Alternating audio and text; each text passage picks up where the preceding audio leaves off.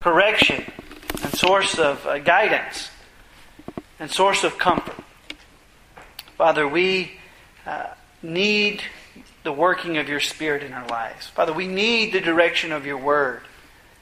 So, Father, I pray this morning that you would so work in each and every one of our hearts, that your Spirit would speak to us, that your Word would speak to us, and that we would heed what you're saying to us this morning, and that your Word would not fall upon um, resistant hearts, but it would fall upon uh, open hearts.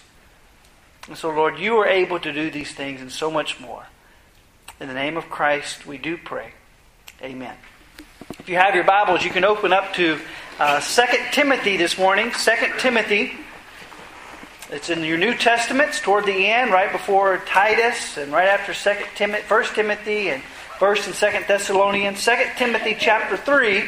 And we will be looking at verses 12 through 17 of Second Timothy chapter 3. 2 Timothy chapter 3, verses 12 through 17 of Second Timothy chapter 3. Every person is uh, known for something. You know, if I uh, told you, gave you the name of someone, you would instantly, if you know that person, think about things about that person.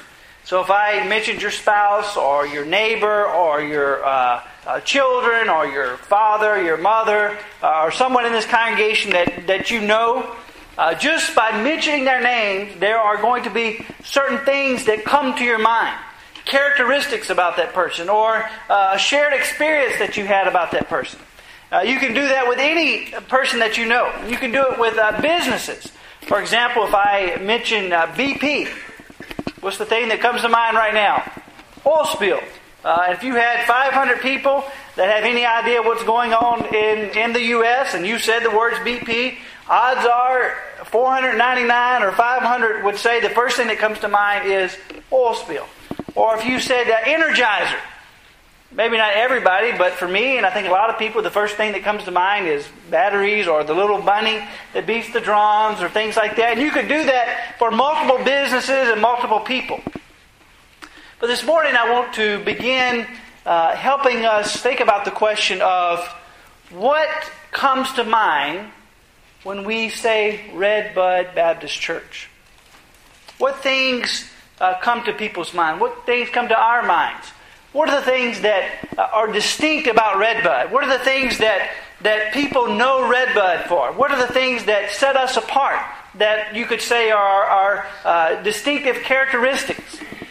I've been thinking about that question for uh, some four months now, and what I have come to is what I am hoping to propose to you over the next three weeks, uh, beginning this morning are three uh, core values or three uh, core distinctives that hopefully over time uh, will become characteristics of Redbud Baptist Church.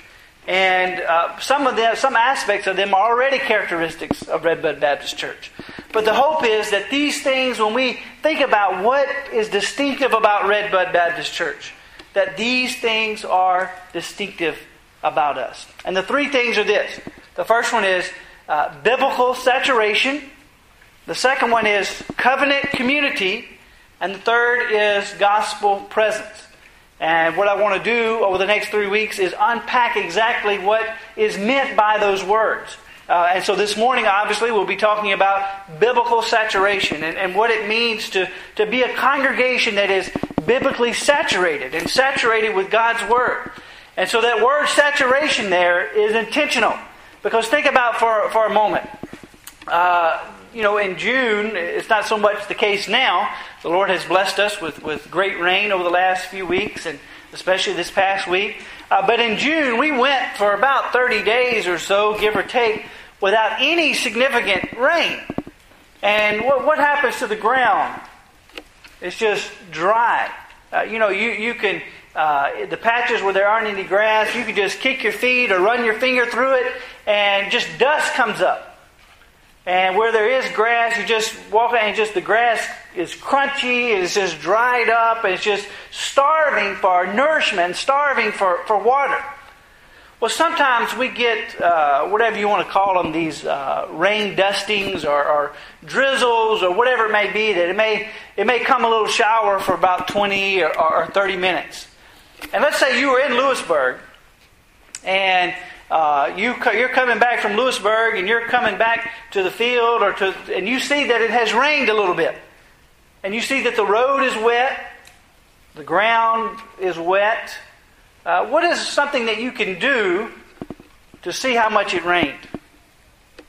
You can get out of the car, do your finger like this, and just run it in the driveway. And, and what's going to happen if it hasn't rained a lot? What's going to be right under that little uh, thin layer of, of wet dirt? Dry dirt, dust. So when you drive up, there is the appearance of a good rain. But when you get out of the car and you run your finger through the ground, you realize that saturation has not taken place. That the nourishment that the grass needs uh, isn't going to happen. Because that little shower, all it did was give the appearance of adequate nourishment. But when you un- start unpacking the ground, you realize that the nourishment that is needed has not been received. So when we talk about biblical saturation, I am talking about having God's Word take such an effect in our lives that it's more than just the appearance that we believe God's Word is true. Because if I asked all of you this morning if you believe, you know, do you believe that uh, this is God's Word? Do you believe that it's true? Do you believe that it's infallible and without error? And that it's a good thing that we do things by the Bible? My guess is all of, most of you, if not all of you, would say, yeah, Corey, I, I don't have a, a problem with any of those statements. But the question is, are those things we say we believe driving our lives? Are we giving the appearance of biblical saturation, like with the sprinkle that comes, just the appearance of good nourishment? Or is God's Word truly saturating our hearts and our lives? So that regardless of what aspect of our lives that we peel back and uncover or run our fingers through, dust doesn't come up but evidence of true nourishment comes up. Just as this morning, if you took the shovel and stuck it in the ground, you know, we've, at least here, around here at our house, we've had a good deal of rain this week. And so the, the ground is saturated. That I can dig down and it's going to be several inches below the ground. It's going to be wet. It's, the ground is still going to be wet because the water has penetrated to the roots of the grass and they are receiving the nourishment. So, in this core value, talking about biblical saturation, the desire is not that we are just all here this morning gathering together and we agree that God's Word is good, but that it actually affects the way we live. So that when we cut open our lives, what we see is the result of God's Word in all aspects of our life, that it permeates our lives, that it saturates our lives. And this morning, this text from 2 Timothy is a beautiful picture of how God's Word uh, is intended to do that. And we're going to see two things from uh, this passage. The first one is that God's Word alone brings life or gives life. And the second one is that God's Word alone sustains life. So God's Word alone gives life, God's Word alone sustains life. So let's look at 2 Timothy chapter 3 starting in verse 12.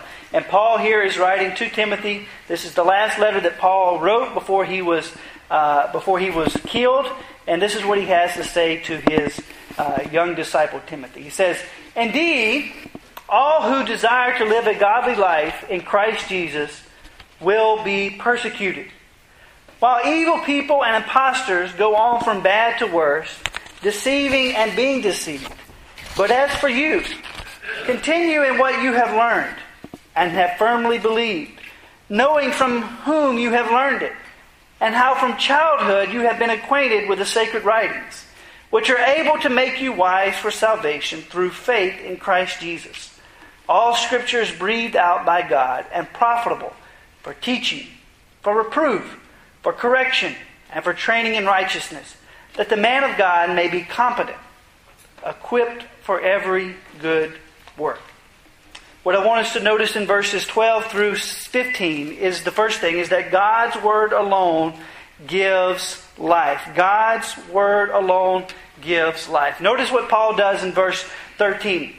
He's talking about these evil impostors. He's saying, now, at one time, there's going to be, uh, if you desire to live a godly life in Christ Jesus, you're going to be persecuted. And he said, on the other hand, you know, opposite of those who desire to live a godly life in Christ Jesus is what you see in verse 13. You have these evil people and impostors. Impostors. So he, he describes them with two things. First, he says they're evil people or they're impostors. And he says they do two things. They deceive and they are being deceived and they're going from bad to worse. Now, no one here is going to argue with the reality of that statement. You can look at your neighbors, you can look at some of your family members, you can look at people that all of us know, and the truthfulness of that statement is seen. Is that those people that we know without Christ, there are many of them that are going from bad to worse. Uh, that they are uh, easily deceived by the pleasures of the world, then they are uh, involved in deceiving other people. And so, Paul, what he wants to do here is, uh, is telling Timothy, don't be like that. So, in verse 14, what does he say? But as for you, so he's saying, on the one hand, you have these evil impostors, evil people and impostors who deceive people, and they in turn are deceived. But for you, meaning that in opposition to that type of person, this is the type of person that I want you to be. And what does he say? Continue now, this is the only command in this whole passage. So he's saying abide, or the word here literally means abide. So he's saying, Timothy, now I'm telling you about those evil people over here who are deceivers and they are deceived themselves. But as for you, I want you to abide. I want you to, to remain, to continue in. And to continue in what? Two things. What you have learned and what you have firmly believed. So he says, Timothy, Timothy, I want you to abide. Abide in what? Abide in what you have learned and what you have firmly believed. Now, what is that that he has learned and firmly believed?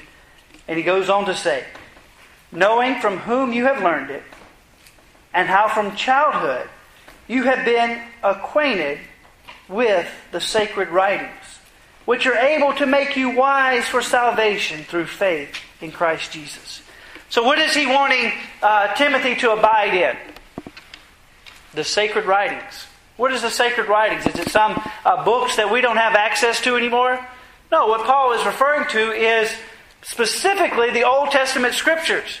He's saying that Timothy, from your childhood, and the word literally means there as an infant. It's the same word that's used uh, to talk about John the Baptist when he was still in the womb and talk about Jesus right after he was born. So basically, he's saying from the time that you were an infant baby, from the time you came out of your mother's womb, you have been acquainted with God's Word.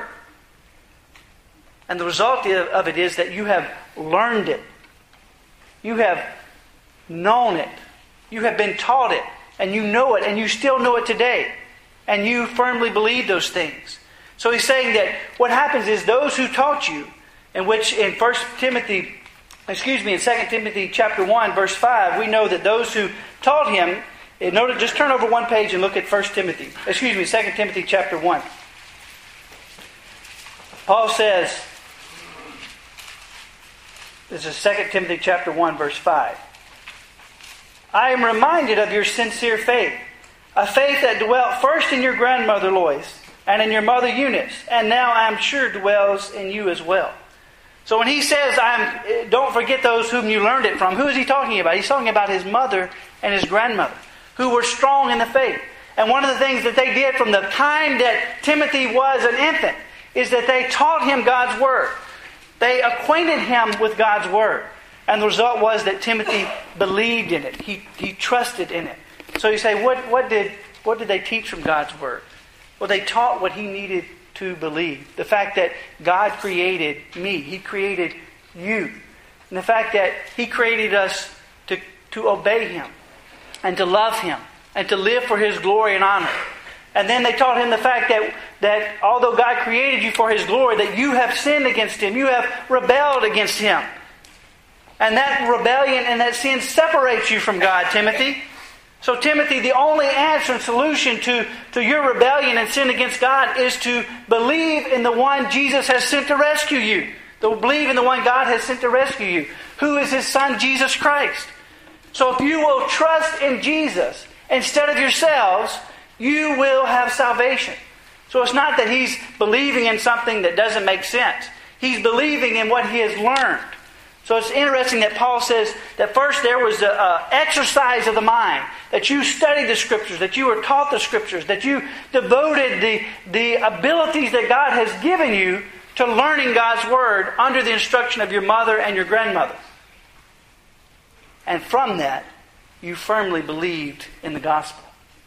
Because he says this was able to make you wise for salvation. So, how was Timothy brought to Christ? Was he brought to Christ by gimmicks or games or uh, tricks, entertainment? He was brought to Christ by God's Word. As Paul says, it is the sacred writings which are able to make you wise for salvation. And this is something that is confirmed throughout the entire scriptures. That everywhere in God's Word, it is His Word that brings life and nothing else.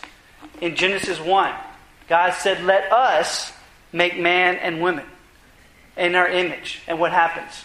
Man and women are created. So life there is given in His Word. Man is called out by the Word of God. In Genesis 12, Abraham is called. God says, Go out to your country, and I will make a nation of you, and I will bless you. Man is to live by the Word in Exodus 20. The Ten Commandments literally means the ten words. These are ten words that God has given us to live by. In Psalm 119, in verse 93, the psalmist writes, I will never forget your precepts, for by them you have given me life. And in that chapter in Psalms, over 10 times, the concept of that life comes through God's Word is taught. And then in Romans 10 17, we hear Paul say that faith comes by hearing, and hearing by the Word of God. So, how is someone brought to life in Christ? It is through God's Word. So, as we think about our lost family members, as we think about our non believing friends, what is the greatest thing that we can give them? The Word of God. The Word of God. I don't bring new life. You don't bring new life. God's Word makes one wise for salvation. So as we minister in this congregation, as we minister to our friends, what must be primary if we want people to come to salvation in Christ? The Word of God. Because it doesn't matter what else we do, if we're not teaching the Word of God, if we're not uh, expounding on the Word of God, then people will not come to faith in Christ. There is never an account in this Word, in the Bible, where someone comes to faith in Christ outside of the preaching and teaching and explanation of God's Word. It doesn't happen. You will look in vain. So, one of the things that we are to be committed to as a church is the teaching of God's Word. Because we have a desire that people would be made wise for salvation. And if there's anyone here this morning, our desire is that you would be made wise for salvation. And that happens through learning and believing upon God's Word. So we see that God, God's Word alone gives life. God's Word alone gives life. But the next thing in, in verses 16 and 17 is that God's word alone sustains life. Paul goes on to write, he says, All scripture is breathed out by God and profitable for teaching, for reproof, for correction, and for training in righteousness, that the man of God may be competent, equipped for every good work. Paul starts in the first, first of verse 16 with a theological statement saying that all scripture meaning all this that I'm holding in my hands, talking about the Old Testament and the New Testament, is God breathed or inspired. So the theological statement is that this is God's Word. This is what He has spoken to His people. This, these are the words that He gave to His prophets of old for His people until Christ shall return. Now, theology should always be applicable to our lives. And so Paul unpacks the application or the implication of the theological statement when he says, the result of the fact that God has given us His inspired Scripture is this that it's profitable, that it's useful, that it's beneficial. Beneficial for what? He tells us, first of all, for teaching. And notice the progression of thought here. He says the first thing it's profitable for is teaching. So he's saying that it is a good thing when the church gathers and someone opens God's Word and expounds on it and teaches it. It's profitable, it's beneficial, it's useful. And what is the result of the teaching? Notice what he says secondly. First, it's profitable for teaching. The second thing he says is that it's profitable for reproof. So, what happens when the Word of God is taught? Hopefully, as the Word of God is taught, and as we gather in Sunday school, uh, and we and we hear God's Word uh, in our lessons, and as we gather for Sunday morning worship, and as we're here on Wednesday night, and as you're at home studying God's Word, hopefully, one of the things that takes place is that we are convicted of our sin. We are convicted of where we're going wrong. And it says that, that's why Paul says that it's profitable for reproof. Meaning that there should be times when we come to God's Word, and as we're reading it, as we're hearing it being taught, the Holy Spirit works in our heart in such a way that we say, Wow, I am doing something wrong. I have been reminded of my sin in my life. Or I have realized that I have not been doing things as I should have been doing. I have not been loving my wife as I should. I have not been loving and serving my husband as I should. I have not been the pastor that I should have been. I have not been the teacher that I should have been. I have not been the church member that I should have been. Or we're not doing things as we should as a church. That if that's not happening in our personal lives and in the lives of in the life of the church, then something is wrong. Because Paul is saying one of the things that happens when God's word is taught is that reproof comes because none of us in here are Jesus. We all have sin in our lives. We all have faults in our lives. Therefore, we all need the teaching of God's Word so that we can receive the reproof that we need. So that God's Word says, You shouldn't be doing that, Corey. You shouldn't be doing that. So it is taught, and then it provides reproof. And then what's the next thing that it provides? Correction. Reproof without correction is incomplete. So God's Word not only tells you what you're doing wrong, but it tells you what you should do right. So God's Word, the reproof is don't seek wise or don't seek counsel from the wicked. So what's the correction? Seek counsel from the wise. Don't do this, do this. Don't love and submit yourselves and be a slave to evil. Love and submit yourselves and be a slave to Christ. So, as God's word is taught, reproof is, is hopefully received, and then correction is hopefully received. So, God's word is taught, it shows us where we are in error, and then it shows us how to correct our errors. So it's profitable for teaching, reproof, correction, and then what's the final thing? Training in righteousness. So, what happens when we hear the Word of God and we are reproved and then corrected? The final result of all these things continually happening is that it's training in righteousness. Unfortunately, my fear is that a lot of times we have the idea that, well, once I have become a Christian, then that's fine. That's all that God desires. That is not all that God desires. God desires for you to continually be learning from His Word, to allow His Word to penetrate every aspect of your life, so that you just don't have the appearance of godliness, but that as we unpack your life on Monday and Tuesday and Wednesday and Thursday and Friday and Saturday, at home at 10 o'clock, at work at 3 o'clock, regardless of where you are, when we run our fingers through it, we see biblical saturation. We see that God's Word is saturating your lives and that you don't just give the appearance of godliness by being here on Sunday morning. Because, as Paul is saying here, that what should be happening in your life is that you're being taught God's Word. You're getting reproof from God's Word. You're getting correction from God's Word. And the result of those three things is the final thing of training in righteousness. That you're being trained. That you are exerting your mind and your efforts and your energies to be trained into what? What is the last thing that he says? In verse 17. What's, what's the end goal of all this? What's the goal of teaching, reproof, correction, and training in righteousness?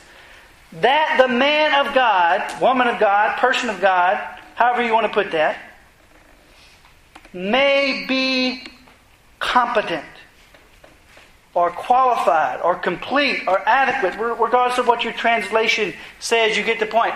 Competency in the faith, equipped for every good work. It's amazing Paul's argument here. In verse 13, he gave this picture of the evil people and imposters. What they do is they go from bad to worse, they deceive, and they're being deceived. The opposite of that, Timothy, is to be competent in the faith, equipped for every good work. So, this is what Paul was exhorting Timothy to. And this is what he is exhorting this congregation to to be competent in your faith. It is not the pastor alone's responsibility to be competent in the faith, but it is every follower of Jesus Christ's responsibility to be competent in your faith and equipped for every good work. Biblical saturation. That God's Word is permeating, that it that is penetrating every aspect of your life. So that when you hear God's Word, that, that your heart doesn't rebel it, rebel it. So even now, as you're hearing God's Word and the instruction from God's Word, the prayer and the hope is that it's not just, just hitting here and bouncing off but that it's penetrating, that it's saturating, that it's permeating your heart and your soul and your life so that you may be competent, that you may be uh, equipped, that you may be uh, qualified for every good work. And that is the opposite of evil people who are impostors deceiving and being deceived, going from bad to worse. So the prayer and hope is that one of the characteristics that Redbud is known for is biblical saturation. So that when someone meets someone from Redbud and they have a conversation with him, they, they, they walk away saying, well, those Redbud people, they know God's Word. And it's not just that they know these Bible stories and stuff, but they, God's Word is being applied in their lives. They live differently than other people do. They talk differently than other people do. They interact with each other differently than other people do. And why is that so? Biblical saturation. Competent in the faith, equipped for every good work. Are you competent in your faith? Are you equipped for every good work? If not, Paul says you need to be in God's Word. So, how do we give life to people? God's Word alone gives life. How do we sustain life? How do we grow in sanctification? God's Word grows us in sanctification. God's Word gives life. God's Word sustains life. And so, what should that mean in your life? a couple just practical suggestions. Number one, commit yourselves to the church. As long as I am the pastor of Redbud Baptist Church, the teaching of God's Word will be priority because it gives life, it sustains life.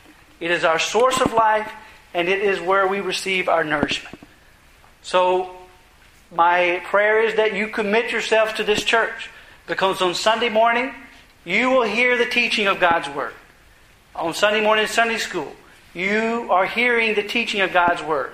On Wednesday night, you are hearing the teaching of God's Word. If you want your life to be sustained spiritually, Paul says you need to be under the instruction of God's Word. So commit yourselves to be a part of this congregation. The second thing is commit yourselves to personally be under God's Word. In that at home, you are reading God's Word. And when you, what, what is more beneficial? That you read a chapter or you read one verse and really understand that verse? Read one verse and really understand that verse. So my encouragement is to you don't just have a thing and you check it off and that's your list and you've done it. Think about what you're reading. As Paul says to Timothy, you have learned it, you have known it, meaning that you applied yourself mentally. Apply yourself in your mind. God has given you a mind sufficient enough to be here this morning. And so it's sufficient enough to read and meditate upon God's Word. Do that. Do that in your life. The third thing is that if you have a family at your home, make that a part of your family time where you're reading God's Word, you're meditating on God's Word. Where the moms and dads, notice what effect that, that uh, uh, Timothy's mother and grandmother had upon him. Paul says it's from the fact that the time that you were an infant that your mother and grandmother were teaching you the, the Word. So when you ask, at what age should we start teaching God's Word? Before they come out of the womb. Read God's Word to them so that they are saturated with it. That's all they know is from the beginning that God is great. His Word is true. His Word gives life. There is life in righteousness in the paths of His and His Word. And there is death and destruction in rebellion against His Word from the time that they are born. So, commit yourselves to the church. Commit yourselves to individual times and commit yourselves to family times. Those are just uh, beginnings. And if you have children in the home, I have uh, three books here for different ages. If you're interested, I would love to talk to you more about they have excellent resources for scripture and for hymns and for questions for training our children in righteousness and training them to know God's Word. And by doing that, we are training ourselves to know God's Word. So that when people think of Redbud, they don't think of us as just, oh, yeah, that's a conservative Baptist church that believes in the authority of God's Word. But that they are a conservative Baptist church that loves God's Word and finds their life in God's Word and they apply God's Word. It's their source of life. In every aspect of life that I see in them, I see evidences of God's transforming Word.